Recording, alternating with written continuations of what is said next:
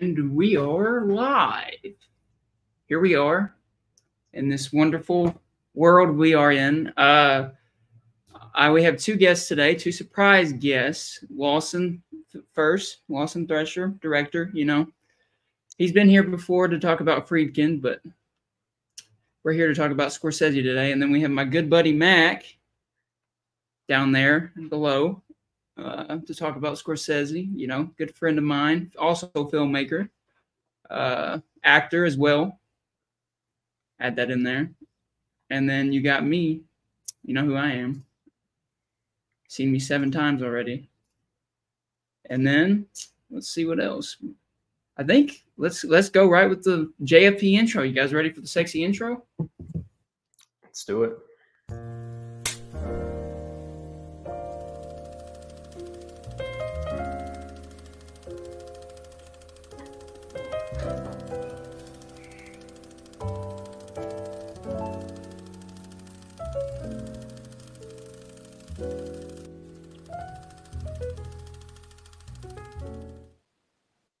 Thank you to Will for that intro from the network. Props to him for creating that. And uh, I guess we're just gonna get right into it. Uh, Killers of the Flower Moon. There we are at the bottom. Uh, this is a cinema podcast. I'm, this is our cinema episode. We're gonna talk only strict cinema, no Marvel shit in here. Only the real cinema. I'm wearing my A24 shirt guys like that. I can't. It's mirrored, so it's hard for me to coordinate. But you know, yep, A24. You know, even though this is an A24 film, A24 is real cinema. Shout out A24. It's good, boys. How's it going? It's going great. I don't know why it says Facebook user. Is that Deontay? But uh, okay, we're doing good. How are you guys doing? Great. Doing swell. Doing swell. Okay. So, I guess Mm-hmm. this. I'm I'm a, I'm a terrible host. Deontay's better at this, but uh, to start it out. Oh, it's Will. Okay, it's the boy Will. What's up, Will? In the comments, how you doing? Uh, let's start out with since we're talking Scorsese. What are your guys' favorite Scorsese movies? You, either one of you can go. You go ahead. Um, I gotta say, I gotta say, Killers of the Flower Moon. I really liked it. I Have a lot, I have a lot to break down. Wow, Killers of be the Flower fair. Moon. I've not seen a lot of Scorsese movies, um, but uh, this one up there for me. All right, all right. So I mean, that's a good intro to probably what your score is for it. Uh, Lawson, what about you? I gotta go. Mean With, Streets. No, I gotta go with Taxi Driver, and uh, close second would be Shutter Island. I think those are both great films. Shutter Island and Taxi Driver. Deontay. Yeah, he's in here. But uh, yeah, Shutter Island and Taxi Driver. Those are good ones. Uh, mine, if I had to go with one, I'm thinking. I'm thinking. Uh, maybe Casino. I want to say maybe Casino, or Taxi Driver is a good one, or Shutter Island probably. Yeah, those are my three. So basically, Lawson's with Casino, of course, but yeah. Uh, I'd say that's probably mine. I mean, I've seen a lot of his films. I haven't seen all of them. Of his mainstream films, I've seen all of them except Silence and uh, Gangs of New York were the only two I have not seen from him. And uh, other than that, I've seen all of his mainstream, like his, you know, his popular ones, Goodfellas, Casino, all those, all those good ones. So, when did you watch Killers, Mac? Killers, I saw. I want to say, I think like this day after it came out in theaters, and it was a pretty pretty packed movie theater. I would say. Um, everybody was pretty pretty quiet the whole time, and people sat down after the movie and just watched through all the credits, and everybody left after, and it was people seemed to like it. Dang. Me and Lawson went and saw it together a few weeks ago. I think opening day. on a Friday, and uh, there's barely anybody in there, and there's a dude sleeping in there snoring during our experience. I thought that was going to be the other special guest, the dude that fell asleep in the theater. Yes, because he was snoring the whole time. He really was. But uh, I mean, it is a long movie. I'll give him that. And it's it's a long movie, but I, the runtime is warranted. I think. I feel like the runtime is warranted. And I mean, did you guys feel the runtime at all? You might have shortened it some, but not much. I mean, the characters, it really it got you invested in the characters. I think my favorite director was Sergio Leone, and he said that a movie is only long if it's boring. It's facts. It's facts. Uh, was it like a mystery type feel or more suspense? Uh, kind of both. I mean, the mystery is kind of blown up you you know you know what's kind of happening within the first 30 minutes. It's more of watch it's more of just like watching everything happen kind of. It's not there's not much mystery to it. You're just watching these people infiltrate this community and kind of just completely just almost genocide like which is kind of a lot of people's issue with it is it's too dark but i mean it's got to be dark. The story's dark it's based off of true history. And i mean also, shout out to Scorsese for working with the Osage people and shooting it completely in Oklahoma. I confirmed that now. I wasn't for sure, but I looked it up. He shot it completely in Oklahoma. So I'm pretty sure they had to build a town or something because the set design in this is beautiful and great. Great production value. What was the budget on this film? What was it 200 million or 100 million? Uh, I want to say I think it was like 150, maybe right in the middle. I don't, I'm not for sure. I'd have to look it up. But uh, how long was it? It was. It's about three hours and 27 minutes. I think. Yeah. Yeah. Three hours and 20. But it's worth it. It's definitely worth it. Uh, the, like I said, the story you kind of have to see all of it. And I actually, I, it could have gone longer for me. Like I was so invested in the story where I just I, I could stay another hour in that world, which a lot of people didn't want to stay in that world. I mean, it is rough, but like, I mean, sometimes you gotta you gotta experience these things because history's not always pretty. And uh I like that Scorsese didn't hold back. I kind of wish he would have. He could have done even more brutal if he wanted to, but uh then you're kind of leaning more into the horror aspect of it. So but for a lot of people, he did way too much. So I mean, I, I guess it's just mainly taste is what you want on that. Because like Mac, you said that uh, I remember we texted about it, and you said that the the brutality was kind of hard sometimes. It was. Um, I saw an interesting post that uh, said I believe the budget actually was 200 million, but somebody said this is like what people should spend uh, budget budget on, uh, not like uh, Thor: Love and Thunder and uh, like uh, Quantumania or whatever. But like this is like what he spent two a two hundred million dollar budget on.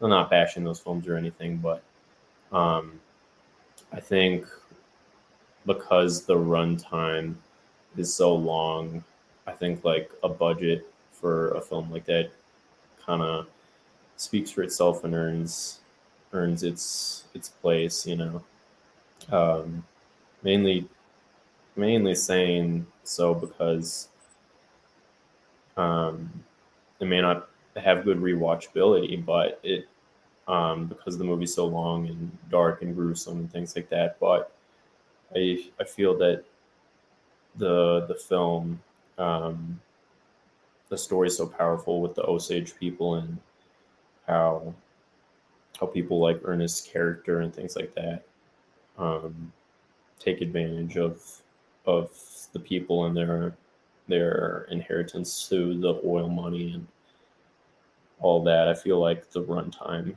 kind of earns itself, um, even if it's only a one time watch.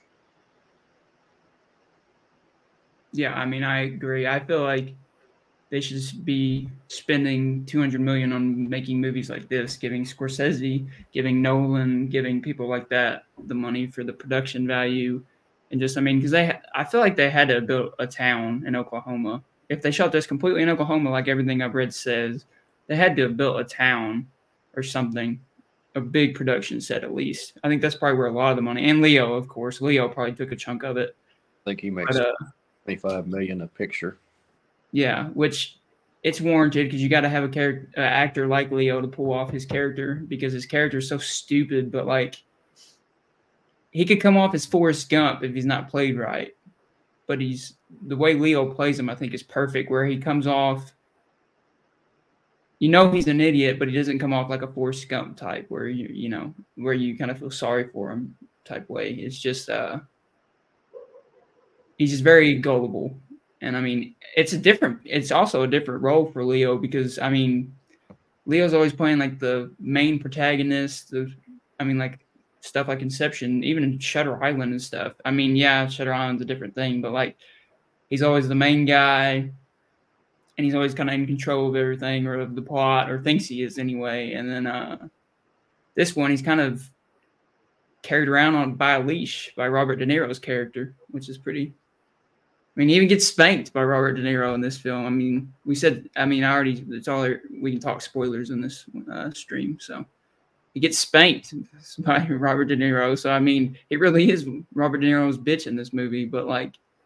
even Robert De Niro, though, he gave such a, like, it's such a silent performance, but it's so well done. It kind of reminds me of Joe Pesci and Irishman in that same type of way, where it's like quiet but intense where like he doesn't say a lot, but like when he does say stuff, you know, he comes across a certain way, and he's just he's just really good. Robert De Niro is just, I mean, that's spinning circles. I mean, everybody knows Robert De Niro is good, but like, I feel like it should be said because usually, you know, sometimes with De Niro he plays these big bombastic roles, and like in this one he's playing a more subtle character who's subtly killing people instead of like Goodfellas where it's over the top and it's uh, he's very loud and, he's not in this film. And uh, props to him. I mean, I, I think he deserves the best supporting actor uh, nomination. And I mean, let's talk about if we're going that way. Let's talk about Lily Gladstone.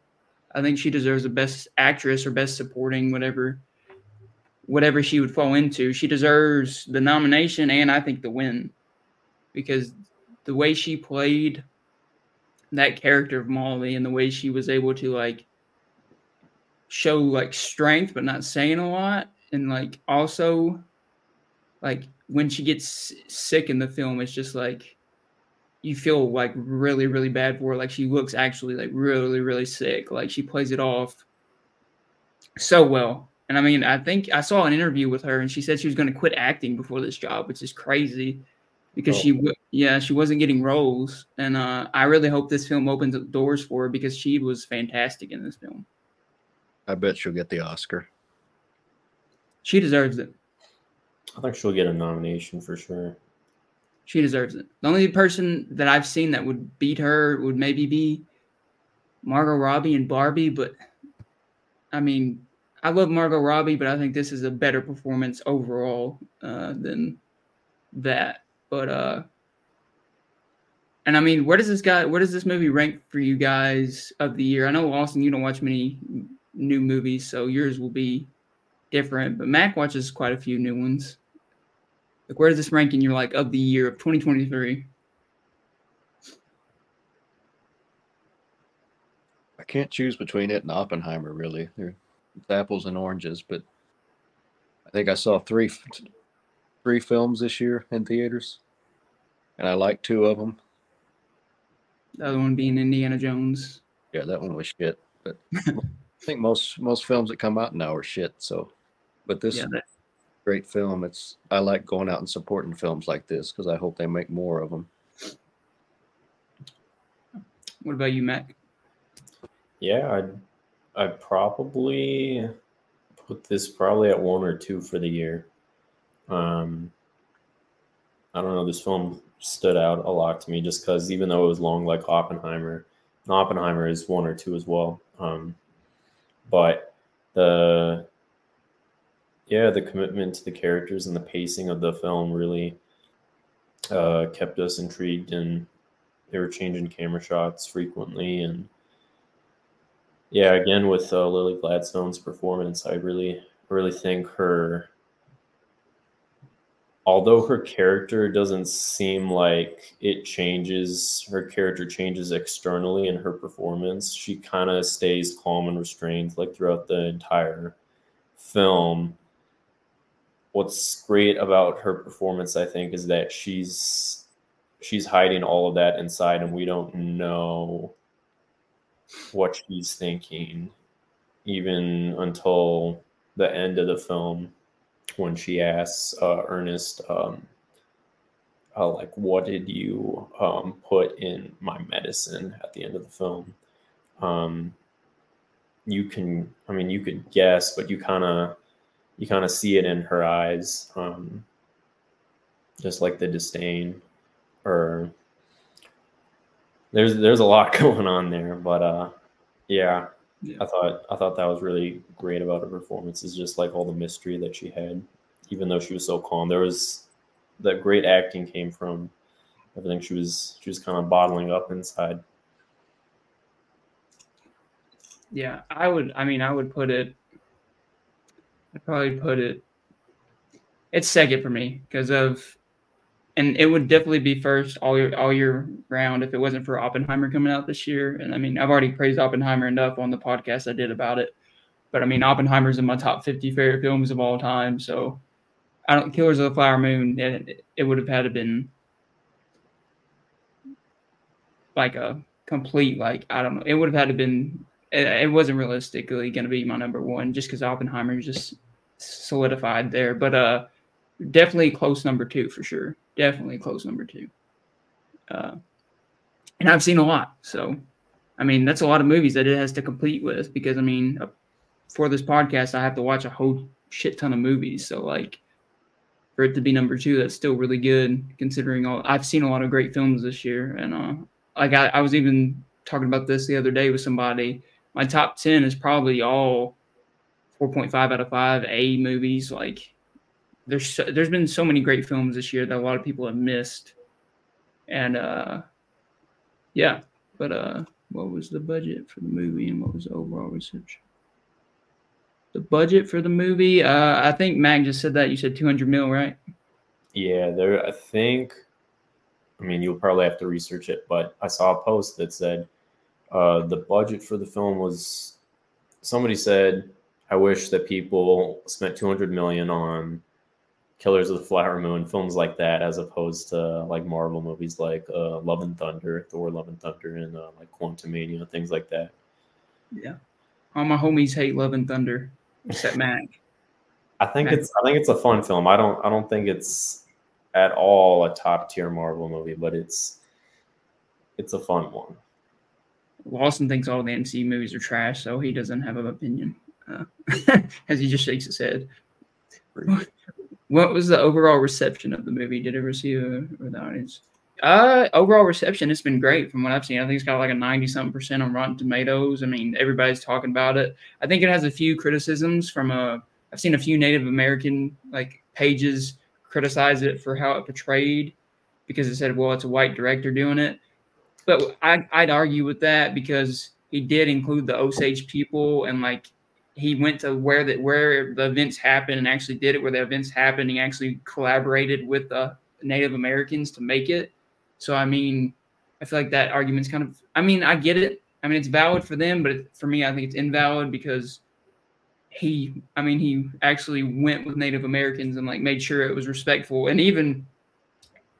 I actually know a little behind the scenes of the script it was originally going to be from the FBI perspective. The guy that plays the the main FBI guy, played by Jesse Plemons, Leo was supposed to play that character in the first draft of the script. He was supposed to play that character, and it was going to be about him infiltrating in this community and uh, catching Ernest or whatever. And it was going to be that type of movie, with like an FBI type thriller, is how Scorsese first approached it. But then when he got into it, and Leo signed actually even signed on for that role. But when they got into it, uh, they felt like it wasn't right, and they were telling it from like a white person's perspective and they really wanted to go inside and like tell it from like what did the community think about it and i mean it is told through white people's perspectives of course with ernest and uh robert de niro's character the uncle I'm blanking on his name but uh in the movie but uh that lily gladstone uh they incorporate her where she is i mean she's right there and everything so i feel like it was it was done respectfully for the uh, Native American community and the Osage people. I mean, he gave all of them jobs.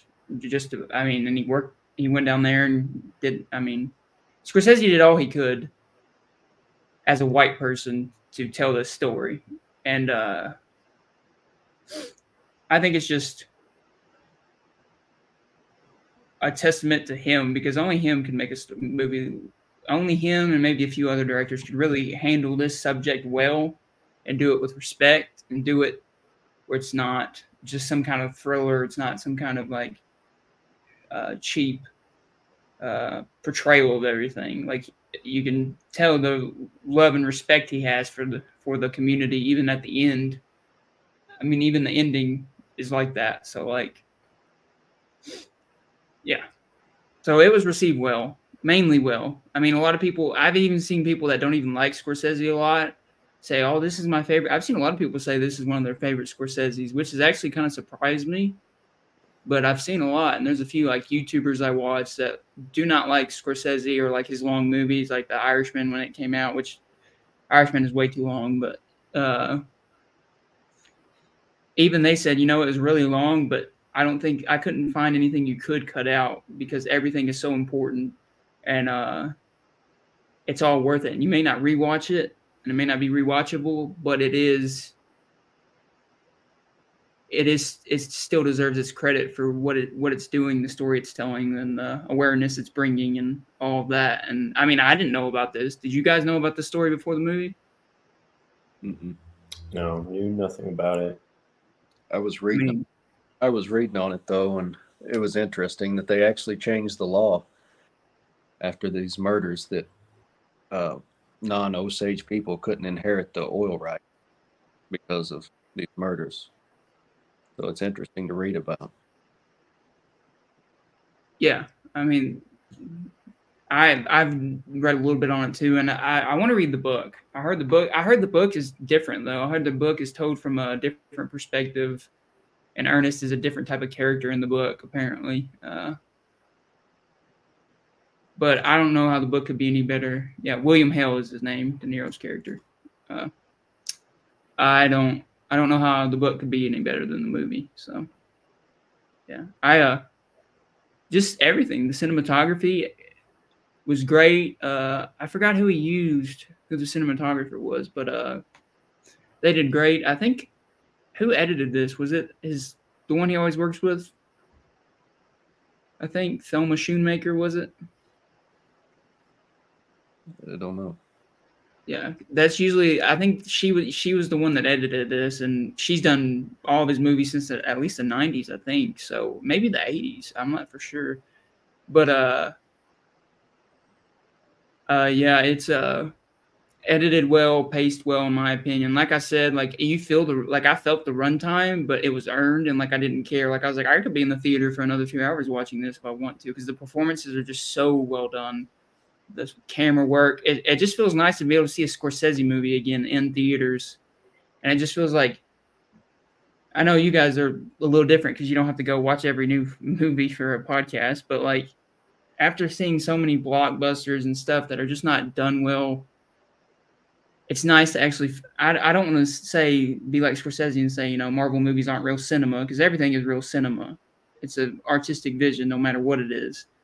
But like except if you're Exorcist believer, then you're not real cinema. But other than that, you're uh, uh, you're pretty much real cinema. So like, but to be able to watch like a film, film like a Scorsese film in theaters was just one of the best theater experiences I had. Even if a guy was snoring half the time, just because I was sitting here watching a legendary director with a legendary collab. You know, Leo and Scorsese collabing together. That's freaking.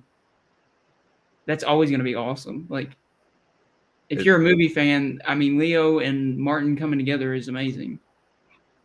So it's one of those good, but it, it's actually only good for. Uh, people would say that. I disagree. I could rewatch this movie. I'm a sicko though, you know. I mean, like, I've I like a lot of people that get turned off by movies and say, "Oh, it's too dark" or the humor's too dark and stuff. I I can rewatch over and over again. Like I've rewatched some movies that like some people would be like, "Well, how are you watching that once?" So like, I guess it depends on who you are. If you're sick, depraved little fucker like me, maybe you could rewatch it. I mean, I could. I'd rewatch it. We left our asses off the whole movie.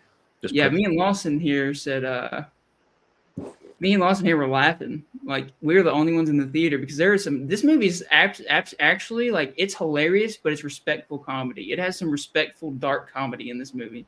There's one scene, the scene where he try, where he gets the guy to go shoot the guy, and he has to make it look like a suicide, and then he brings him the gun, and he's like, "What?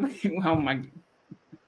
And that scene called- had us dying. we called that. I said he's Yeah. he leave the gun, and you said he's going to give it to him. We Yeah, we both we like double tandem called that scene because Lawson, yeah, he said he was like, he, he's he was like he's gonna do it the wrong way or whatever, and I was like he's gonna bring him the gun, and I was like, and then he brings Leo the gun in the pool house or whatever, and that had me dying laughing, and then uh. They call each other dumbbells in the movie, and there's like one scene where Leo walks in and one of the guys is being interrogated, and he's like, "Oh, well, I'm just fuck now," or something like that, and it's just like there's like subtle comedy that uh, only Scorsese can really pull off with it not changing the tone and the pace of the film. Like the comedy works. I mean, Mac, did you find any hilarious moments? Yeah, the one that sticks out to me was when I think Leo's character Ernest was still flirting with um, Lily Gladstone's character um, Molly. Molly was her name. Yeah. Um, and they're riding through the town. She's uh, they're both sitting in a carriage. I think he may be driving her, or maybe they're in a car. Oh yeah, he was driving her. I think he was like her taxi driver to I forget if it was for like a small gig or just for that day, but um, he's driving her. I don't know. It might be later in the movie. It happens at some point, but anyway, what happens is I think he's flirting with her a little too much, and he's he's really trying to to get onto her because he he does. What's great about this his character is he really loves her, um, despite his uh, plotting to you know take take her money and whatnot. But um, Yeah. But he's flirting with her, and he he keeps egging her, and she's she's very silent about it. And then she says um, something in Native American. Um, not sure if it's Lakota um, tribe, but she says something like that, and then he's just like, I think you just called. And I was like, did you call me like coyote or like wolf or like something like that or i think but anyway i think he was like referring to himself as like the top dog uh, which was like the point of the humor or something like that and he it's the first time he gets a laugh out of her um it's kind of funny because he's just using her her uh he's finding um common interests, mutual interests with with her language, um, and kind of kind of showing respect and humor for it in that way. But I just thought that was pretty funny. I Yeah. think a lot. I think that scene you're talking about where he said that must have been uh, Indian for handsome devil. I think he ad libbed that. That was it. Yeah, it was Indian for. Yeah, that was it. Yeah. I think I read an article where it said uh, Scorsese and De Niro were annoyed by how much Leo was ad libbing throughout the shooting. I mean, that's Leo for you, man. He, he's a top tier actor. I mean, say what you want about his personal life, but man's a great actor, you know? And uh yeah, that scene was really good. Uh he just like like you said, Meg, he just comes off like you can tell he loves her, but at the same time he's like kill, murdering their whole family. It's like he loves her, but he's helping murder her whole family at the same time. And like I said, I could not even imagine having that role. Like you have to play this character and you have to act like you really love her, but also you're killing her entire family. Like you had to get like somebody like Leo to pull that role off because like I'm not an actor at all, but like I couldn't even imagine just like being having to pull that off and not it not come off in a just as ter- terrible or like a I don't know like I don't I I'm still stunned by how and a, few people are having issues with Leo. Some people are saying they may hate his portrayal or they love it. They can't tell. I think I think he did. I think he did what he did. I think he did his job. I mean, I think he killed it. Yeah, no, I I agree. I think I, th- I really think that Leo's character was he followed the story of the script, which was to take the money or attempt to anyway, which he he doesn't succeed in the end, but um, which is to take her money, but um,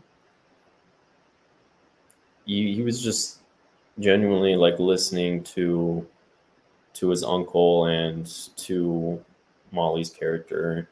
Whenever whenever they were asking for something or needing something, whether he was drunk and and wasted or or early in the relationship when he was he was doing a little better, but he um he definitely definitely definitely played played to the moments and you could tell just because he ad libbed so much but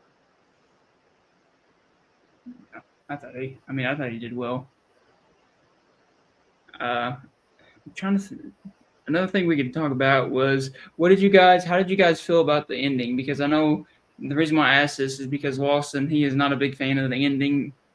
Uh he thinks it kind of killed killed the the whatever of it. But like i personally i feel like because it was so different because so many true story movies all they do is they pull up the black screen with the white font that says this happened this happened this happened this happened and for them to do like an old time radio show that was popular back when that those events happened because like that thing was actually real like they, they would do like fbi hoover stories through a radio show like that was actually real so for them to incorporate that to tell the rest of the facts, I actually liked the creativity and uh, I liked that they went back and they used something from that time period to help tell those facts. And the way you just Martin gives Lily Gladstone basically her obituary basically is just her character. Molly's obituary is just like it just shows that he had a lot of respect for it because he delivers it with uh, care and then he delivers delivers it with like I don't know a sincerity to it, and uh, just seeing Martin Scorsese on screen is always great too. But like, I liked it, I, but like, what would you think about it, Mac?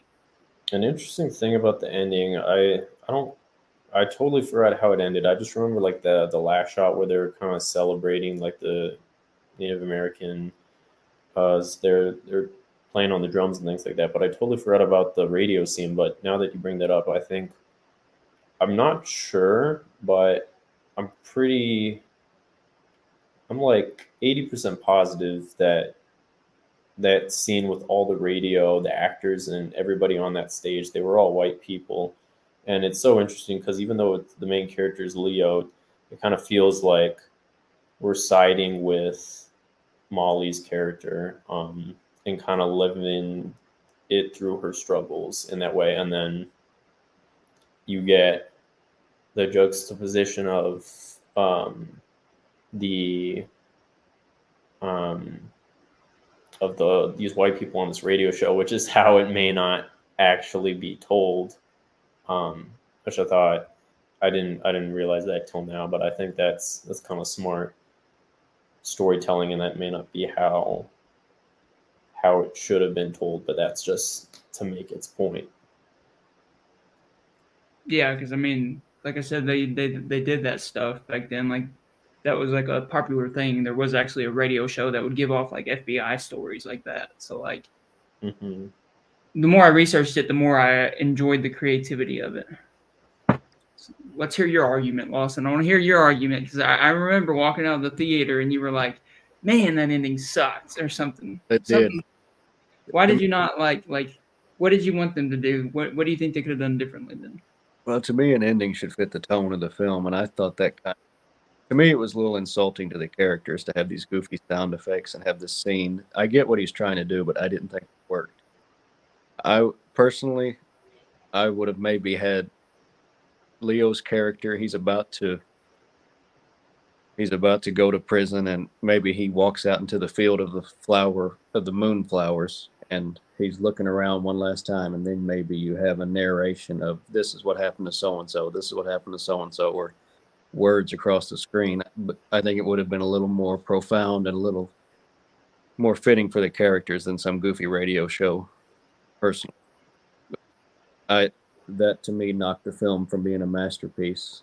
I would give it 8 out of 10 not a 10 out of 10 I just I just completely disagree because if they would have done that with the narration and the the you said the text on the screen, that would have been just like every other fact, like every other true fact movie. Like every true fact movie does that, where they have like the serious scene at the end where the actor's looking off into the distance, and then it cuts to black, and you get the narration, or you get some kind of true facts with a white line going down, and like at least Scorsese was like, hey, because of course he knows film. He's like, hey, we've audiences have seen this a million different times. Let's try something different. Let's do something that was of the time and let's and it even has irony to it because that's how it would be told back then too. That story would be told as entertainment. Like they told it as it like it was people were enjoying it for entertainment. And I think that was kind of adding to his point is like, hey, this isn't for entertainment. This is us telling you. And I think he was trying to like Max said, juxtapose that with like the irony of this being like all these white people just like enjoying it, like it's a story, scary story or something. That's kind of what Leo's kind of just doing throughout the whole movie. He's kind of, and his uncle, yeah, they're kind of, they're kind of, they're. It's kind of like Parasite. They're just, they're taken away from. It's kind of like they're taking away from the people the um, the um, the minorities of the community. Um, and it's so interesting because usually a lot of them don't have money, but then they find out they have all this this oil, and this is the most important part of their lives and their their uh, future families' lives as well. Um, the fact that they're able to steal it and ruin their whole life and joke kind of it's not a joke but it it seems like a joke to the um, the Native American people. Um, and then for them to make this this comedy radio talk show about it just makes it even more outlandish I, I feel like. Um, and I think it does, uh, it accomplishes the same thing as showing the facts in um, a black um, uh, credit roll at the end of the film. Um, it's just, it's just um, visualized in um, a radio show. So, I mean, two against three there. Change your opinion, Lawson. Your opinion's wrong, but yeah. I, won't say it's wrong. I, I do think that would it would still have a great ending, and the, I still think the film would have had good reviews. But it was cool. It was cool to see that, and I, I, I don't know. That's just something I'd, I'd never thought of until until today. I I get that, but to me, it still didn't fit the tone. And it didn't work. And I mean, I, some cliches are cliches because they work so damn good. Yeah, I mean, I can see that argument too. I can see that. But I mean, I, I enjoyed it. I thought I thought it didn't throw it off. And also, I didn't know this. The, the last scene they shot with like the the Native Americans when they're doing their uh, traditional dance or whatever they're doing there. I don't I don't know what you call that, but uh, uh, that was actually shot like months later. Apparently, apparently that was like added to the film really really late, is what I heard. Apparently, he shot that like he came back and shot that like months later, and like because they I forgot he wanted something about he wanted to wrap up the film a different way. So he asked the studio to give him some more money, and he went out and shot that separately because he wanted he didn't want the film to go out on that. He wanted to add something else in respect the Osage people, which again I think is credits to Scorsese for trying to be as respectful as he could for these people because I mean it is their story at the end of the day. It is the tragedy that happened to them. I mean there's no we didn't feel the effects of it but they still are to this day. I mean they still are. They had you know great grandparents and stuff that died during that or great great grandparents however you know i mean it was the 20s and 30s so it's been a long time but still i mean it still affected them down the line. And for uh for it to be told we're like and like we never learned about it in like history class. Like all three of us we all went to three different high schools and none of us learned that. So it's like it's just kind of interesting that uh that was kind of just it shows you the holes in history and like what gets lost in history a lot of the times. And I like that Scorsese brought attention to it. It was like this shouldn't be something that gets lost in history. Something terrible. And it also it's also relevant to today because it's hard not to get political when talking about this movie. I try not to get too political when I talk about movies. Like this movie warrants that because it is about stuff like that. But like it's about people who own the structure of our society and government having too much power and being able to get away with terrible things because they they control that. I mean, that's one of the things in the movie Scorsese even says in an interview I watched of them where he said that you know the Osage people they're the ones with all the money. The white people don't have any money. The Osage people are the ones with all the money. But the white people they control the police, the doctors, the complete structure. The sheriff is white. Like they, you know, they they control everything around the money. So they're like, it shows just how much you could be rich, but like if you don't have the control and the power, then I mean, you see what happens. I mean, and I mean that could be applied to today with structure of the government and ha- them having too much control over certain people and things, and like you know, it's like still re- it's relevant to this day. You don't have to be Native American I mean, you don't have to be anything to relate to that because I mean, we're still dealing with effects of too much governmental control and the structures of society being controlled by not the right kinds of people. And it just shows how powerful you can be, though, if you get control of a certain structure in America. Yeah, what's crazy. What's uh, you do bring up politics. It's De Niro's character is like a corrupt politician, but he's not a politician. Yeah. So yeah. He's a man who uh, claims to love his community. And I think, honestly, his character is a complete narcissist. I believe he probably actually believed that he did love his community. He was just uh, out for himself.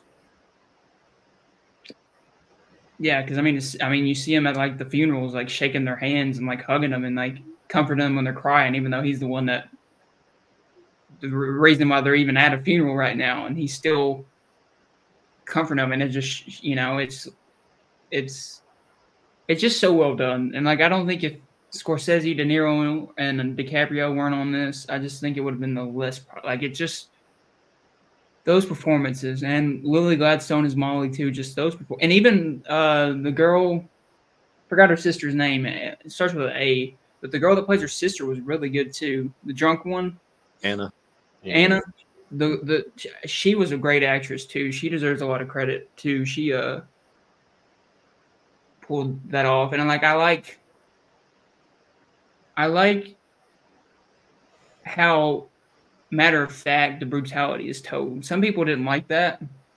I've been reading. Some people didn't like that about how it was just it would just cut to a scene of somebody shooting somebody and like, well, what the heck? But like, I like that it's just like it was told just like any other story because I mean that's it went down just like I mean there wasn't a big dramatic thing that happened when these people were murdered. It, they just got murdered. Like it didn't try to make a emotional. I mean these are real people getting killed, and it's showing it as like real people getting killed. It's not trying to make entertainment out of it. It's just showing it plain sight, and I really like that too. It's like showing the brutality plain sight. Like when they blow up the house and they go pick up the girl and you know her brains are literally falling out. I mean, like that's like I mean that's dark and brutal, but like that's what would happen. I mean, it's not trying to be dramatic, and they don't play it as dramatic or anything. The guy just looks at her and he's like, "Well, she's dead," and then you know walks away like nothing. Like you know, it's just so well done. Y'all think it'll be a? Oh, definitely. No. yeah. Definitely, it'll be up for quite a few awards. I mean, I'm I'm guessing it'll get a Best Picture nomination. I'm just just it'll probably win too because of the story material. I think Oppenheimer should win Best Picture, honestly, but like I think this might beat it just because of the story material and you got DiCaprio attached and De Niro and you know. But yeah, this will definitely it'll be up there with Oppenheimer. So would y'all recommend people to go see this movie, or should they say the right to out on? So somebody asked, should we recommend people to, to go see this movie, or would they save their money till it comes out on streaming services? Seems to me it wasn't worth ten dollars for the tickets. It's definitely worth. It's worth two tickets to see it. Honestly, like go support this movie in theaters. That's another problem with cinema today is too many people wait for stuff to go on streaming. And I mean, if you don't have the money, that's good. But I mean, they're going out and supporting the wrong movies. Like I don't want. I'm I'm about to diss a movie, and I hate to diss movies, but I don't want. Like the new Five Nights at Freddy's, it's literally streaming on Peacock for free. You can watch it on Peacock for free, and it is. It had the third highest opening of any horror movie at the box office. The I think that was last weekend it came out and it had the third highest grossing opening weekend of any horror movie of all time at the box office. Even though it came out Peacock same day, it was the same day, same type of thing with stream. Kind of went what they did in the COVID times, where they go straight to streaming and theaters and did that. And uh, the fact that that movie grossed that much money and Killers of the Flower Moon, it, it's not doing that well. I don't even I don't know if it's even made its money back yet. The last time I checked it, it hadn't even made its money back. So I don't know if it'll be a good success or not. But definitely, if you're to pay to see any movie in theaters, go see this one. I know it's rough, it's long, but it's worth. I think at least everybody should see this movie at least once. Like uh, at least once. You don't have to watch it again if it's uncomfortable.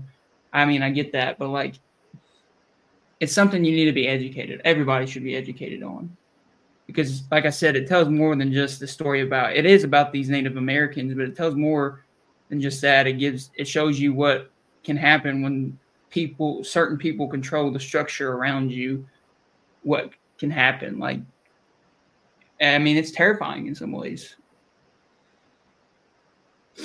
I think. Oh, sorry. I think people should go see this. I, I like going to support like the films that I think are actually good film. I wouldn't have been caught dead in the theater watching the new Exorcist film because I wouldn't support the problem. Um, As he looks at me, shots fired. Uh, yeah, if if in the studios a message that people want to see real films, I think we'll get better films. If you don't go see the remakes and the sequels and the bullshit, then we'll get better films if you go support the original ideas. Yeah, that's that's even more more reason to go see this film. I think I think because the runtime's so long, people are scared to see it, but three and a half hours is so long and people have the ability to just put the movie on pause go like use the bathroom go walk their dog whatever.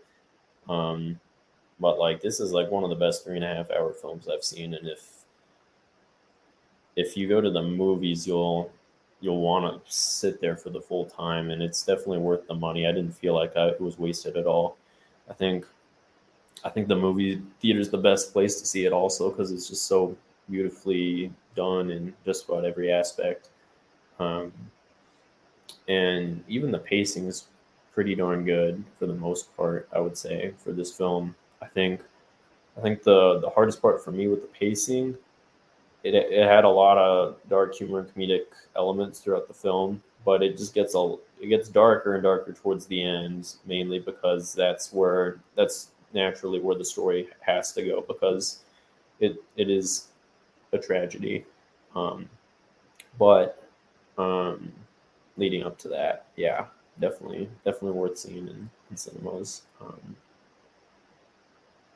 yeah, like it's a, uh, it is dark. I mean, me and Lawson, we were, we're sick, so we laughed the whole time. But like, there's dark, there's dark, there's little if you're like us, there is little. There's even at the end. There's a lot of. There's a little humorous things there, but like, you got to be kind of sick and twisted. I guess I don't know. Maybe maybe I'm wrong, but like we laughed.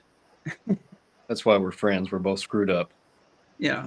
Uh, okay, bet. So basically, it's worth it. Yeah, it's definitely worth going to see in the cinema for sure.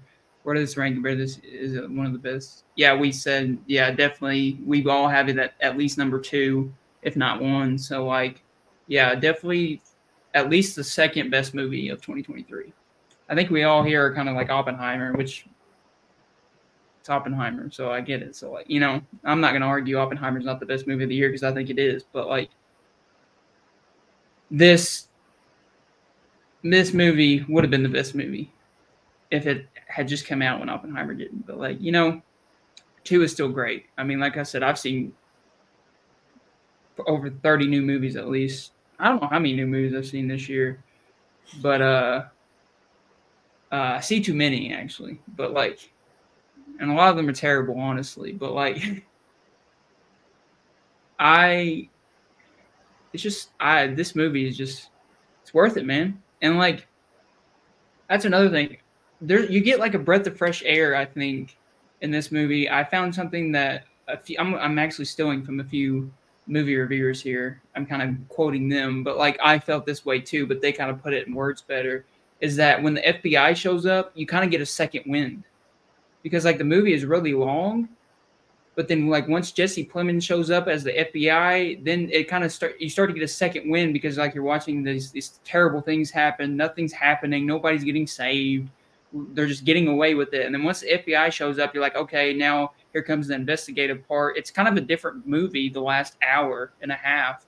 Once the FBI shows up, it turns into like you, it kind of gives you a breath of fresh air because like there's a new element being added to the story, even though we're two two and a half hours in we're a new element's just being added and then you're following that new element and you're like what's going to happen here so i feel like it gives you a breath of fresh air and that's why it also makes it one of the best three and a half hour long movies is because it gives you that breath of fresh air with the two two and a half hour mark with the fbi storyline and shout out jesse plemons great actor too he doesn't get a lot of credit he plays a lot of character actors, you know, like in Breaking Bad, Game Night, and stuff like that. But like, he deserves more credit because, yeah, he just has a way about him.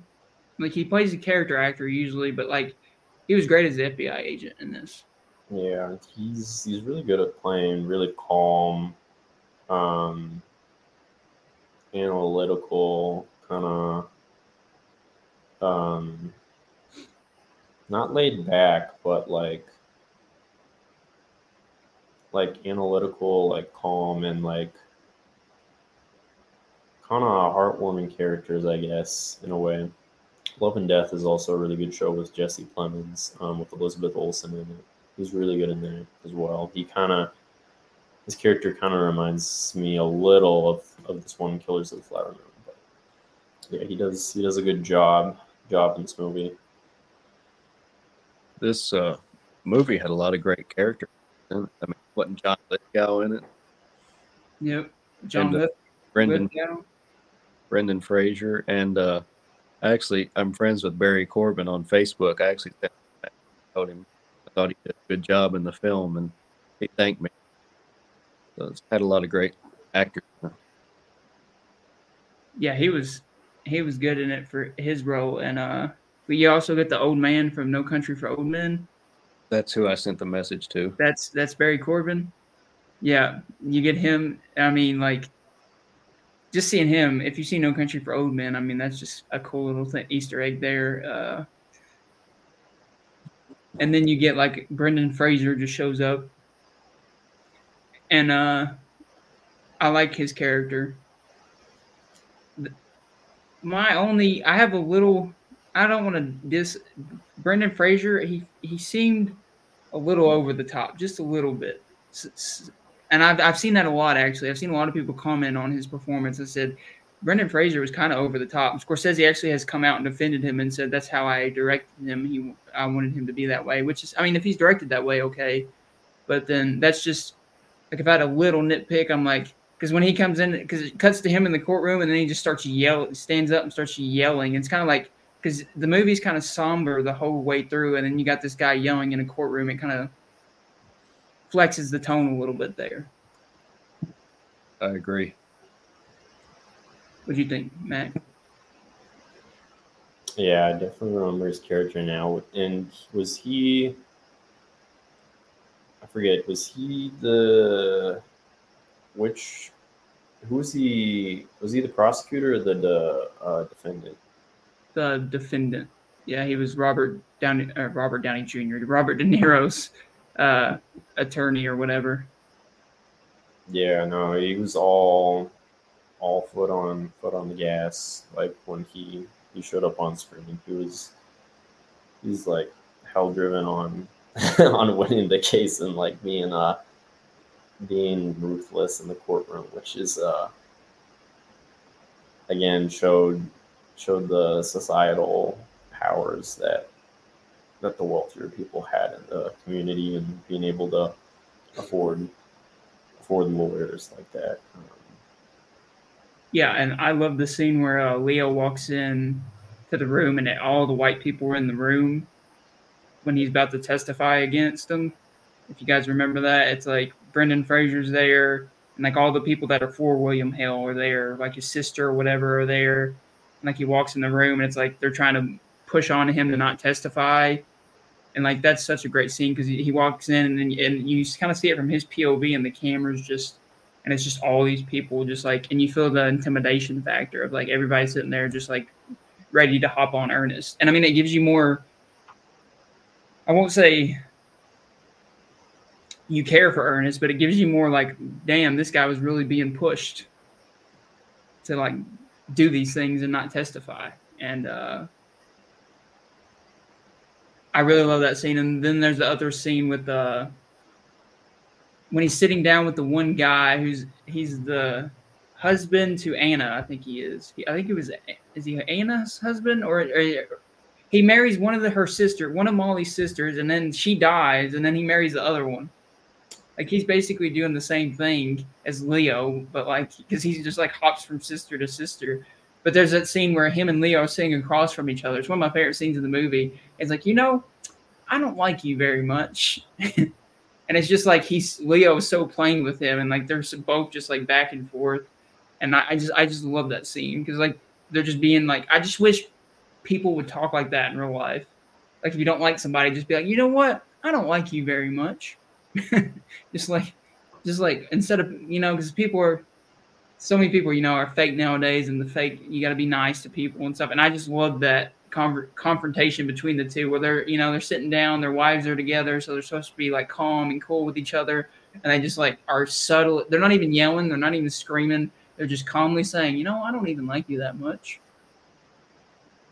and then I forgot I forgot what else he says, and then the guy says something to Leo, and then Leo's like, "Uh, no, I don't think I will help you with that," or something. I forgot, but like, that was great.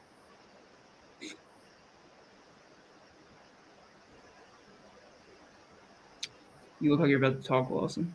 That's why I was. I was trying to remember that thing. Remember. Yeah. Well, while you're remembering, yeah, Jesse Plemons and Brendan Fraser are severely underrated actors, especially what they did to Brendan. Now that he has to try and dig his way out of the mud again, industry is evil for that. Yeah, it's a tough industry. I mean, he's coming back though with the whale and now this, and then I want to say he has something else coming out sometime. I can't remember. He's he's getting a he's getting a renaissance. He's especially last year when the whale came out, he got a lot of love, and uh, he deserves it. The whale's not the, the whale's not that great of a movie, I don't think, but like his performance was good, and like I uh I'm glad Brendan Fraser's coming back because I used to love him in The Mummy as a kid. Encino Man too. Uh, Blast from the Past. That's an underrated Brendan Fraser movie. If you ever seen that. Uh, Mummy's top ten for me.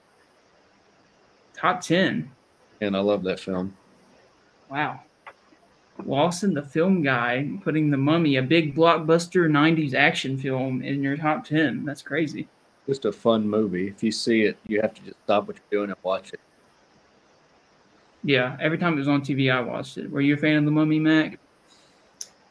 Was that with Rachel Weisz? Yeah. Yeah, I remember it. Yep.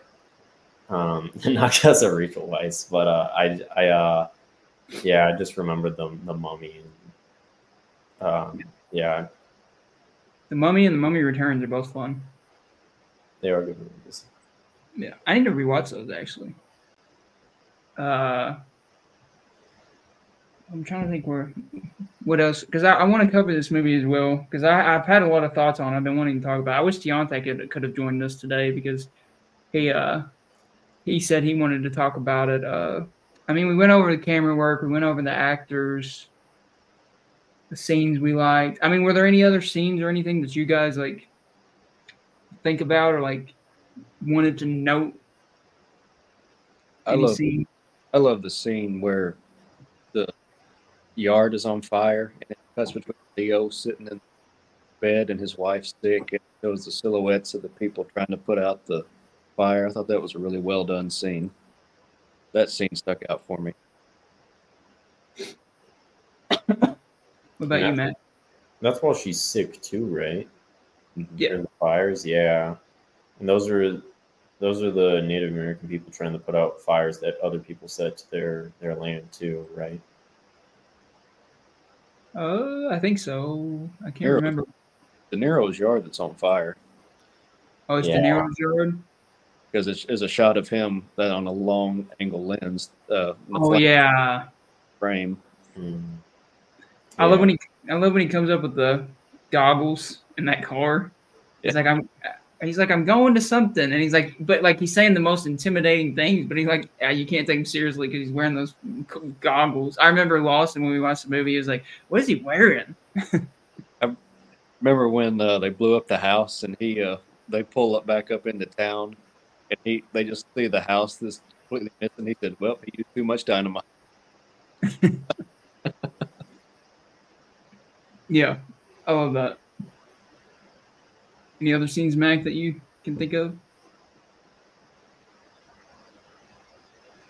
Really, just like the last, not the last scene, but like the scene where they just sit down, uh, Ernest and Molly, and it's after the court case, and then her, believe,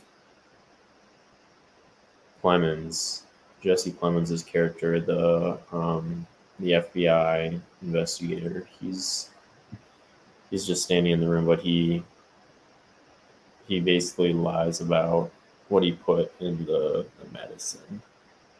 And she very well knows that it wasn't it wasn't insulin that was that was uh in in, in what he was uh, given to her because she was because he was the only he was the only person who could have put that in um who'd been helping her and giving her giving her stuff while she was sick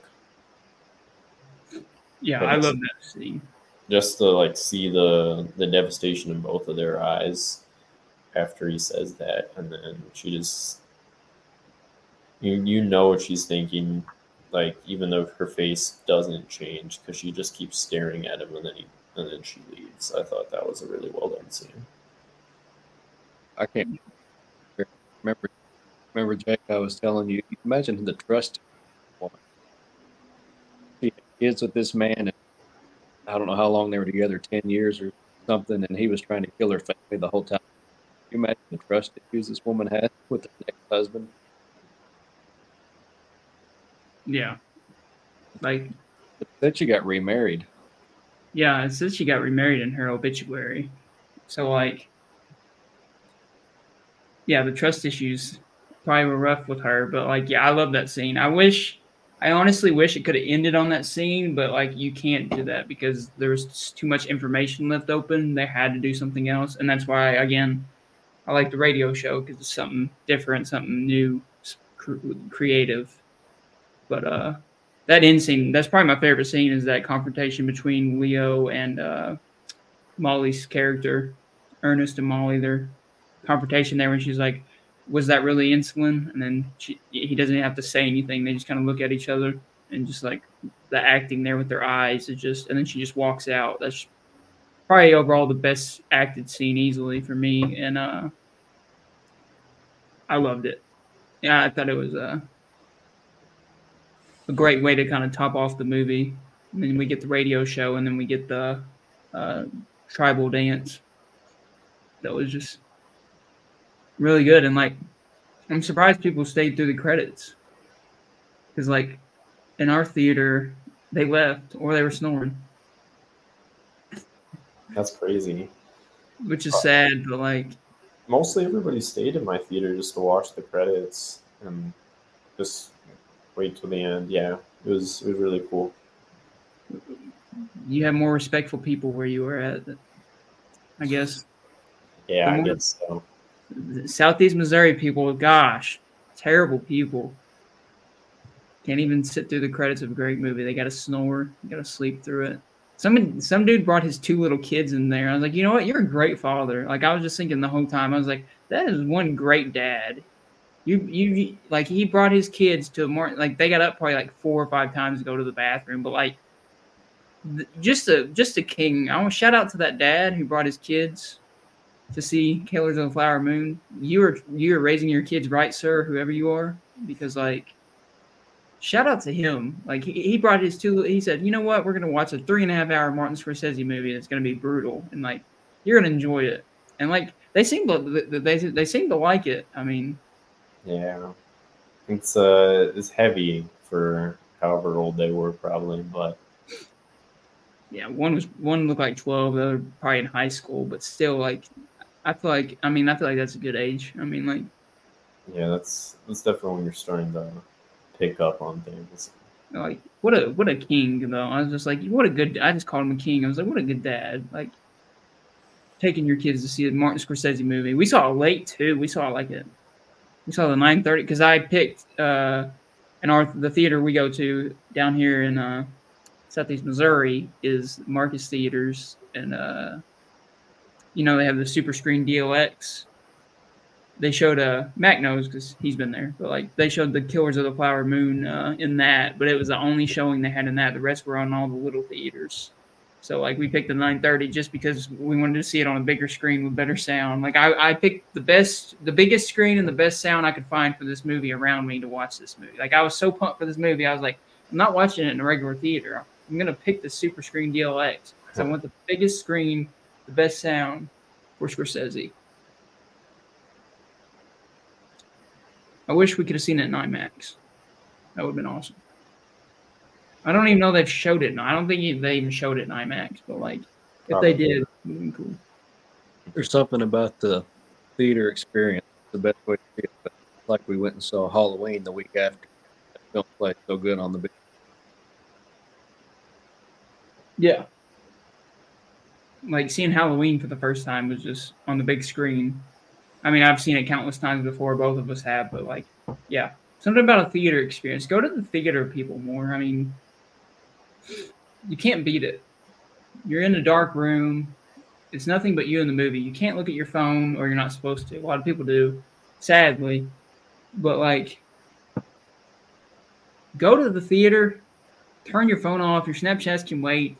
Your hose can wait. Your men can wait. Whatever you got on your phone, you know, I don't, I don't judge you. Your Tinder swipes can wait. Whatever you do, just put your phone in your pocket and watch a film, and just like try it. Just try it for once, because I'm telling you, you will actually get a better experience. Because like I will always put my phone down when I watch a movie. I always put my phone up because like I want to fully experience a movie, and I, I it's hard nowadays with the overstimulated society, and I get it. You know, especially people younger than us. At least like our age, you know, we grew up before like smartphones were huge. So like we kind of know what it's like to not have a smartphone. So we can kind of deal with that better because some kids, I mean, were raised with smartphones. Like that's all they know. But like if you can, like try to just like turn off your phone. And watch, go to the theater and watch a Martin Scorsese movie, Christopher Nolan movie, Denis Villeneuve, uh, Michael Mann. Michael Mann's coming out in December with a film. You know, watch these great filmmakers. Give them all your attention. And there's, that's what I think. I'm guilty of falling asleep during movies. When I go, when I went to go see the Eternals, but after that, I think I'm, I uh, Eternals is fine. It's the MCU movie. They get enough money. They're okay. MCU's okay. If you fall asleep during MCU, I'm not gonna be mad at you. Uh, oh, Jacob would have been mad at you. I used to be a diehard MCU fan, but like I've fallen off hard from the MCU. So like, that's okay. Just don't fall asleep during Scorsese. That's all I ask. If you fall asleep during Scorsese, I will haunt your nightmares. I will be in there like Freddy Krueger. And yeah. Actually, no. I just compared myself to Freddy Krueger, who's a trial, child predator. That was not a good idea, but like, you know what? We're live. We're rolling with it. Now everybody knows. Damn it. But like, besides the child predator part, I will do the other part of Freddy Krueger where he goes in your dreams and murder you.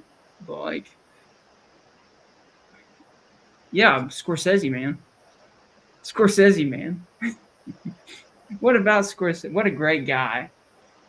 What I'll But- Scorsese. A lot of filmmakers, directors aren't that good when they're old. I mean, De Palma lost his touch. John Carpenter lost his touch. A lot of guys that I love and are really influenced by, when they get old, they don't make. It. Scorsese has been an exception time again to that. Yeah. Like, uh, Scorsese has probably the best vitality of any director. Just like he's he's gone for like uh what since the 60s 70s i mean he wasn't until big until taxi driver really but like so set mid 70s is when he really hit it. And then uh since the mid 70s i mean he's the only one that's come out of there besides spielberg that's still relevant. He has the vitality. I mean spielberg is i think he's fallen off but like some people disagree with that but like uh scorsese i think is the most consistent director we've had that's spanned since the 70s honestly christopher nolan could be next though. I see christopher nolan staying that way. But yeah nice cup you know what? I had to cover it you know? We already forgot about what i said okay? Already gone. But yeah i mean that's killers of the flower moon. I mean we we covered it. We talked about everything the cinematography the way it looks. I mean the acting. I mean i i mean what what what's your grade for this movie you guys whatever you give you guys have different scorings probably so just whatever you grade movies what are your grades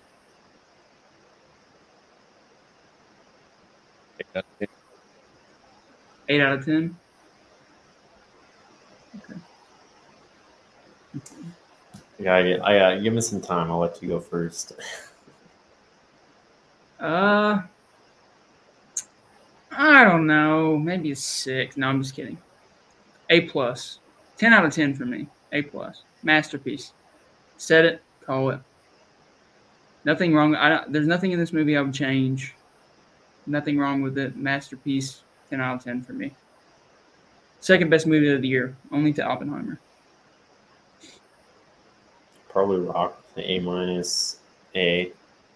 Probably like a nine, nine to nine point five, probably. Okay. So I, I rated it the highest. Look at me. I'm not. As I'm not. I'm not. You know what? I'm nicer on movies than some people. The only time I was ever mean to a movie on this podcast was The Exorcist Believer, and people still talk about that podcast to this day. And you know what? I'm glad you guys do because that movie is dog shit. And I'll say it again. Exorcist Believer. I warned you. He did. Lost and warm. He said, "Don't even go see that piece of shit." And I was like, "I have to. It's part of my thing, man." Have you seen Exorcist Believer, Mac? I've not. I've, I haven't even seen the first Exorcist. You're a crazy man. You're an insane man. It's already past spooky season now, but you can still watch it. It's good any time of the year. I don't know if I want to watch it. Are you scared of it? I'd rather. I'm not. I'm not scared of it, but I'd rather not be scared. If that makes sense. Hmm. It's not as scary as it, people say it is. It's it's a it's a good it's a good film about a guy re- rediscovering his faith at the end of it. Like there is the little g- sick little girl, and there is some funny I think it's funny. Some people might think it's messed up scenes, but like at the end of the day, it's about a priest regaining his faith, and it's like it's a really good movie. You should definitely check it out. But yeah, Exorcist Believer, you never have to watch. Just take that off your list. I mean, you could if if you want to be scared. I mean, you don't even have to watch it because it's not going to scare you. It may scare you with how bad it is because it is that bad. But like, I feel like Blumhouse is going to start like watching my podcast and like mark every time this when once this goes up on YouTube. I bet Blumhouse is going to like try to like get some kind of claim on it or something for me talking shit about their movie so much. But like, come on, Blumhouse. You know, I'd like you to hire me to make a movie one day because you hire indie directors, but like, you know what? At the end of the day, I wouldn't care. I got A24. If you can, yeah, can't do it. Can I do it? Yeah, you you can't really see it. Just trying to show you guys my nipple there, but A24 hire me. Now this is getting sad. Now I'm the only one talking. I'm over here. H. I'm over here begging for A24 to hire me. This has gotten sad. Still judging you for watching The Exorcist Believer. This the spirit of Billy Friedkin is looking down on you with shame right now. You know what? He probably is. And you know what? He should. He should be disappointed in me. I'm disappointed in myself. Every day I wake up in the morning and I think, I watched Exorcist Believer. I don't deserve to have a good life. But yeah. God, I, people are gonna really think I'm just like hating this movie, but like, I do hate it. But this is we're talking about good movies today. That movie's gone. We're talking about good movies. It doesn't need to be any more relevant. Hire him now, A24. Yes, please hire me. Like, hire all three of us. Matt can act too. Me and Lawson, we're just directors. Mac actually has acting on his like he's a dual talented person. So like hire him. Hire all three of us. You see Jacob? You see his name? Lawson Thresher, Lawson Film Works. Like, hire us. I think we could we could do a good movie. Good slasher. Hey, Deontay is finally free. Deontay, before we get off of Killers of the Flower Moon, is there something you want to say? Add in here, boy. Let's see if he adds anything, because I know he wanted to say something about this film because he just watched it and he's, he he said it might be his favorite Scorsese too, which is crazy to me. Because you also have like Raging Bull, but like I get it.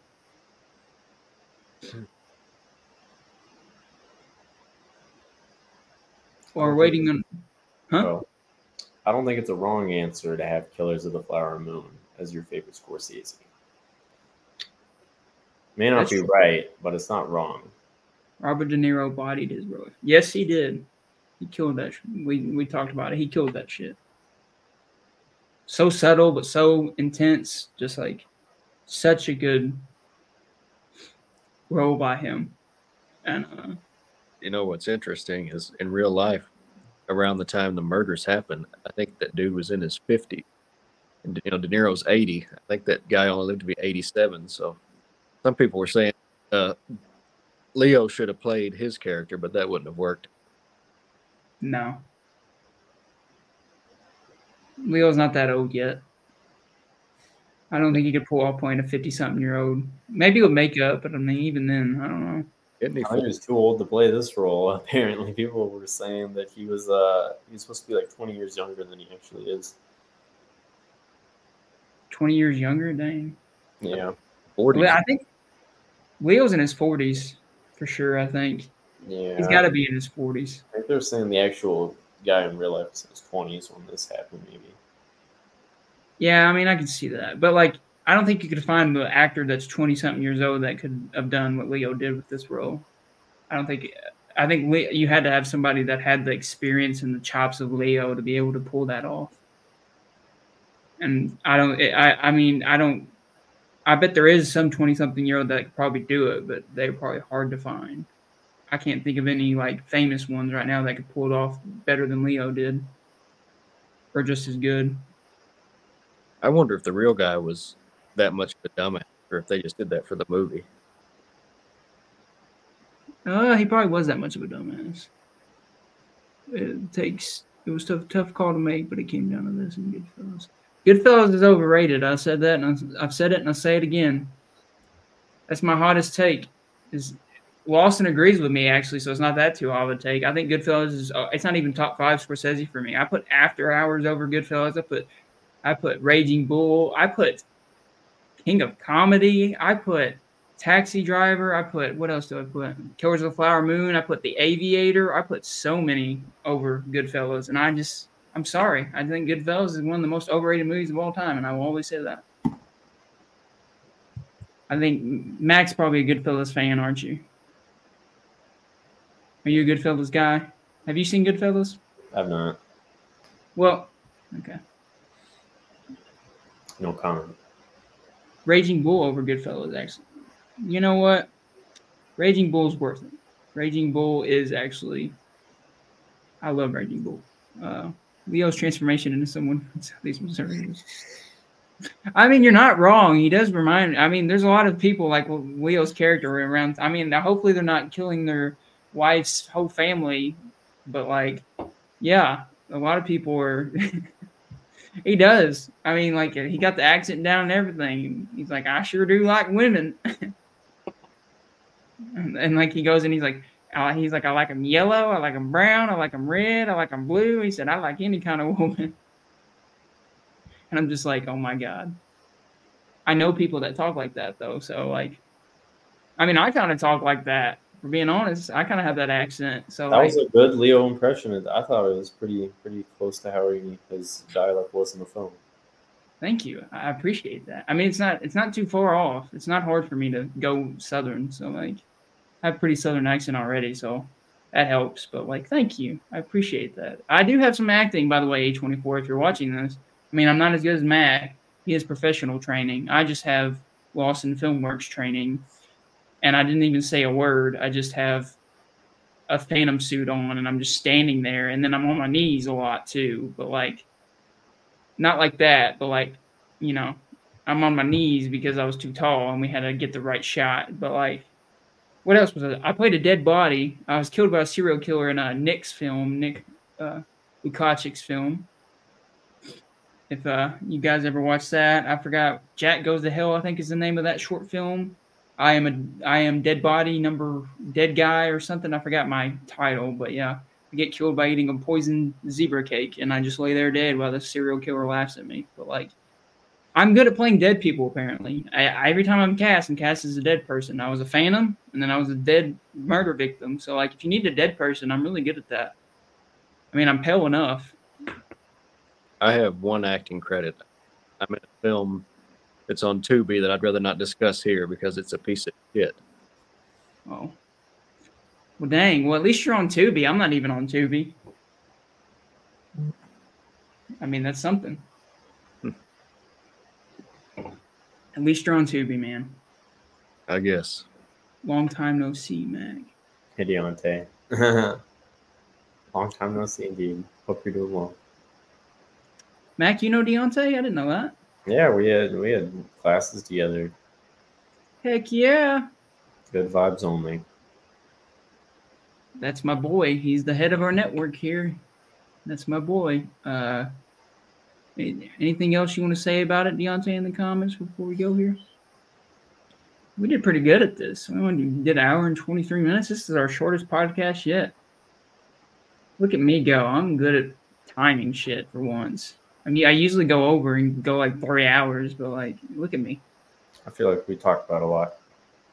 Yeah, I mean, we we talked about the whole movie everything. We talked we gave good but hey we we all three gave good behind the scenes stuff that like other people didn't know. So like yeah. And there's a lot like there's so many scenes we could have talked about that we just like missed but like we we did cover a lot. Yeah there's there's like a this movie we could talk about for hours. There's tons but like we covered what we could. 10 out of 10 same there same score as me buddy. Yes sir. And it's your and it's right there with Goodfellas and Raging Bull. I see, I see. Uh, Raging Bull, I can see. Goodfellas should be at the bottom, but like, oh, the hottest take of hottest takes of hottest take take. This may be hotter than any of Nick's takes. Keller's a. I could see it. I could see it. Whew. Oppenheimer's pretty good though. I can't make that distinct. You know, it's like I said, apples and oranges. I mean, what's a better film, Chinatown or Vertigo? No idea. They're both wonderful. Vertigo. Easily. What are you talking about? I've only seen Vertigo. Well, that's just like your opinion, man. Yeah. There's a beverage here. No, but I don't. I don't like to compare films. It's film to me is either good or bad. It's hard to compare them to each other. Uh, Deontay, you're wrong with that take. I'm. I don't care what these guys say. Oppenheimer is easily the best, but okay, better than this, but okay. Oppenheimer's in my top 50 though, so I got to do that. It's rare for a movie to get in my top 50 when it just came out. Like a lot of the movies that are in my top 50 are old movies. So the fact that the 2023 movie got my top 50, that's a good ass. That's a good movie. Masterpiece, I would say. But any other hot takes, Deontay, here? Also, I guess why he's if he's if he's typing while he's typing, I don't know for sure. Uh, uh, oh, I mean that helps. That adds. I'm just kidding. I'm just kidding. I'm not a pervert, everybody. Not. It adds though. She does. She's great role. Good actress. She's a good actress. What can I say? No, it's but yeah, Oppenheimer, man. What a what a movie. I could talk about Oppenheimer again, but like yeah. Why I'm waiting on him to say anything else. The creator. Because we advertised it, so I feel like some if somebody's gonna watch this and be like, I thought you guys were gonna talk about the creator. I'll talk about the creator for a quick second while you guys are here, because I I think you guys should check it out. Uh I think both of you like sci-fi, right? Not really. I've seen your Letterboxd. You like some sci-fi. Maybe some. The the thing is that What about you? I know Mac likes sci-fi. I know you Show, like show sci-fi. me the right movie. Yeah. I, The I definitely- creator. I'll definitely go see one.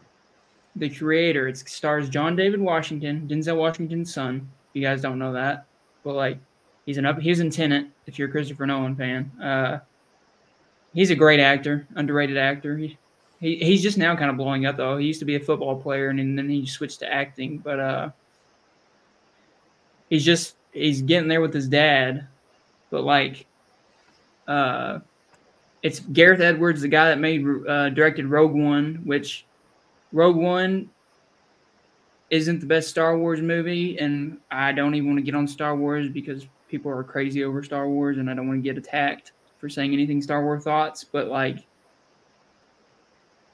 if you don't like that movie, it's not his fault because Disney had a lot of interference with that movie. Like, he had a lot of production interference. Like, his original vision is not what the actual movie turned out to be. And like, actually, if you go watch the trailer for Rogue One, it, like a lot of scenes are cut out in the actual movie. So like I don't blame him for that. And he directed Godzilla before that, the 2014 one with Aaron Ta- Aaron Taylor Johnson, Bryan Cranston, and Elizabeth Olsen. That one, but like uh, it's uh original sci-fi film. He just he came up with it originally. He came up with the concept, wrote it. Uh, it bombed at the box office. It did terrible. Uh, I don't even know if it's in the. It went out of theaters really quickly. It came out late September, so it came out the weekend me and uh, Mac were actually in Chicago, so it's been a while. But uh, it's out of the. It may be still in some theaters, but like theaters around here, it's, it's gone. But like, check it out on streaming at least. Uh, pay for it on stream. Buy it if you can. Give it support. It is a great original sci. Uh, okay, it's really good. It's a really good original sci-fi film.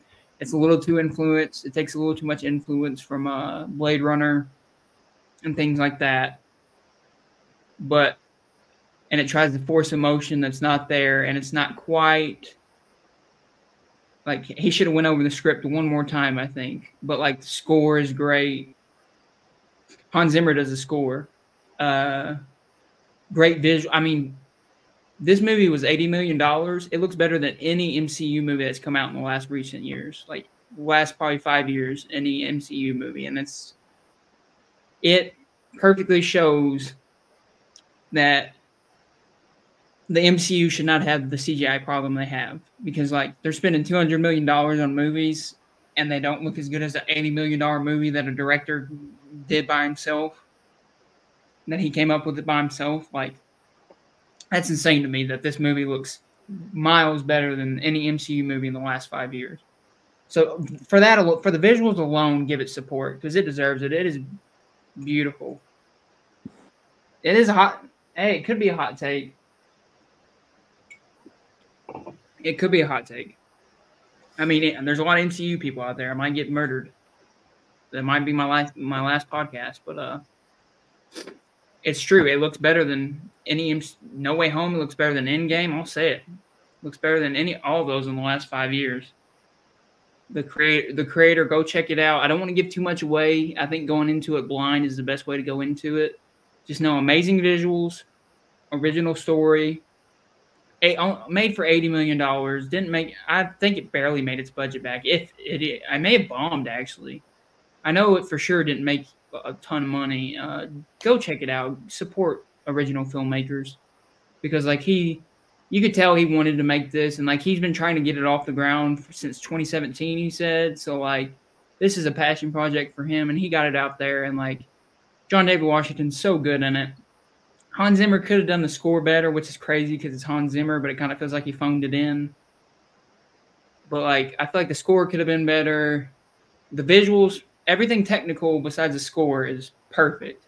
It's just the story that's lacking. The story's a little, story's a little rough. But like, he should have went over the script one more time. But like, overall, really good movie. Definitely worth at least one watch. Worth worth your money. Worth a theater ticket. Buy easily it's a beautiful looking film. Go check out the creator if you haven't. And that's all I have to say about the creator because you guys haven't watched it yet. But you will. Right? Yes. I'll Lawson, Mac will I'll make Mac watch it and I'll make Lawson watch it too. I'll make both of you watch it. I know where both of you live, but uh Austin's like, screw that genre, genre. I can't even talk today, but like, yeah. I like old films, man. The new films, I don't know. They don't cut it for me. Lawson's the old. guy. He likes, you know, Jimmy Stewart, 1950s, Alfred Hitchcock yeah, type stuff. You can see the posters behind me. I mean, you can see, yeah, look at the posters behind him. He's a Good, Bad, the Ugly, Chinatown, Vertigo, and The Godfather over there. Yeah. Those are my top four favorite movies. I mean, behind him. I mean, look what's behind me, Blade Runner 2049 poster. So like, I, of course I like sci-fi. I'd kind of give that away, but like, yeah, go watch and I'll go watch the creator. Give that movie its props because it deserves it. I love that we got an original sci-fi movie this year, and it's going so under the radar. Nobody's talking about it. It makes me sad, man. We're getting original sci-fi films and nobody's talking about it. Come on, but like yeah, and I mean that was Killers of the Flower Moon. I think we covered everything we could. We talked about Scorsese, how great he is, how he's the most vibe. I mean, he's the best director of the last 50 years. His term is longevity and consistency. I mean, we got Deontay's taken here, which is great, even though he's wrong with the Oppenheimer being worse. Uh, yeah, I mean, we, we covered everything. He has a Freddie Mercury poster. Oh. Like the movie? Never seen the movie. Is there a movie? Yeah, Bohemian Rhapsody, right? Never seen that movie. Well, Deontay, you're just too cool for me. But anyway, yeah, I mean that's that's it, guys. I mean, thank you for joining. I mean, this is my shortest stream. Uh, no, actually, I had a shorter one, but like this is the second shortest stream, which is good because I was thinking Scorsese, Killers of the Flower Moon. There's a lot to dive in with the political stuff and like the oh, it's so deep in themes, man. We could talk about this movie for hours, but really, I think you guys should just watch it yourself. Thank you. I know. Uh, I think you guys should just watch it yourself and make your own opinions about it. Uh, if you don't think it's at least great, you're you're an idiot and don't watch film, I guess. But like. I think you should at least, yeah, go watch this. Go watch the creator as well. You know, the next stream I will be doing, what is this, November, November 7th? I may, it may be an end of year stream. It may be an end of year stream. It may, episode eight may be end of year where I rank every movie I've seen in 2023. I'm thinking about it. I might go crazy trying to do that because I've seen a lot of 2023 movies. And like going through and talk, the thought of going through and that talking about each movie, oh God. But like I may do a extravaganza end of year stream for my next stream in December because I try to keep these at a month apart because I don't think there's any. Oh fudge! Nap- Napoleon's coming out.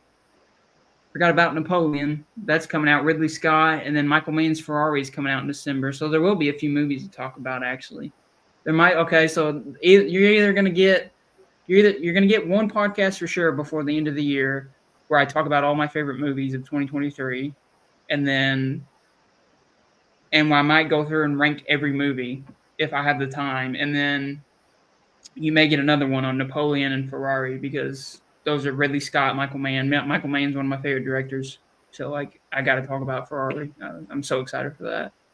Uh, any movies you guys are excited for for the rest of the year before we sign off? I have not read the book, but I'm kind of kind of excited to see the Hunger Games movie it comes out next week. Oh, that does come out next week. I forgot. I'm going to. I'll, I'll, I'll check that out too. I've seen all the other ones. I gotta check out. And I like uh, blanking on her name, Rachel Zegler. I like her. So Rachel Zegler, yeah, she's good. I know Lawson will not be watching that because he doesn't watch any. He might see. I feel like you'd watch Napoleon with me, maybe. Yeah. Maybe Ferrari, Michael Mann, but that's about it for you. Napoleon looks good, but the color grading sucks. That's my thing about that. But it looks interesting. I mean, it's Joaquin Phoenix, Ridley Scott directing. It's got to be. It's got to be good, man. Deontay says Napoleon Wonka Thanksgiving. Oh, Wonka. I forgot about Timothy Chalamet and Willy Wonka. I know a lot of girls are excited for that one, but like, will I be? Probably honestly, I don't know if I want to see one. I, I'm I'm gonna watch it. I love the Oompa Loompas. I have a weird Oompa Loompa thing, guys. I don't want to. I'm I'm gonna out myself right here on the podcast. I like Oompa Loompas and a little too much. So I'm gonna say, I love me some Oompa Loompas. I think they're funny and hilarious. So I'm excited about that. I'm excited for the Oompa Loompa and Wonka. I don't care about Timothy Chalamet. And honestly, if I'm being honest with you guys, I think that movie looks mid as hell. The trailer is the trailer's weak, and Timothy Chalamet looks like he's giving not that good of a performance. So, and I like T- Timothée Chalamet. I love him in Dune. I love him in Late. I mean, he's good in Lady Bird. He's good in other things, but I just don't. Did we need a Wonka? Do we need to see early? That's another thing. What Lawson was saying about like remakes and sequels. Do we need a Wonka? I don't think we needed a Wonka. I don't think it's necessary. But hey, it could be great. Who knows? I'm not going to diss it until I see it like and Thanksgiving, that's that looks like a good horror film. Eli Roth looks like that could be a good slasher. I mean, it could be a fetish. Could be. I don't know. I do have a Scorsese fetish. I love everything Scorsese does. Nolan fetish too. I love Nolan. Nolan's my dad. Not really, but like, I love Nolan. Uh, Mac, what's your top five favorite director? Directors? Ooh. Um, good, good one. I love me some Damien Chazelle. He's on there. This is in no particular order. Um, I love him. I love some Spielberg. Um, ooh, you see, I've not watched enough Scorsese. I've maybe watched one other film, Shutter Island. I've seen that. I can't think of any others. So I will not put Scorsese on there without seeing more films. Um, man, oh Christopher Nolan, I'll throw him on there. Um,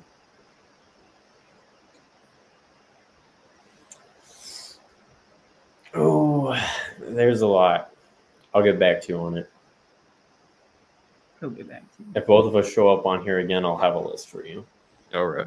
A real list. Both of you will show up on here. I will tie you guys and make make sure you show up again. But like, yeah. But yeah, I love how you said I'll throw Nolan on there. Like, like boy, you better be in your top five. Come on, how can you not have Nolan in your top five? I don't think Lawson. Do you have Nolan in your top five? Mine is uh, Sergio Leone, Steven Spielberg, Alfred Hitchcock, David Lean, Roman Polanski. I mean, the guy, the old, the old movie lover. He loves the old movies. He loves them old movies. You know what I mean? But like, no, I'm just kidding. Roman Polanski's good. I'll give you that. I'll give all those are valid. I think Nolan's better than all of them, but that's me. Uh, that's a hot take too, by the way. Nolan better than Hitchcock. That's crazy talk. Nolan better than Spielberg. I said it and I meant it. But yeah, Nolan's the best director ever of all time for me. That's just a Nolan fanboy. Somebody said, "Can't wait for no." Um, yeah.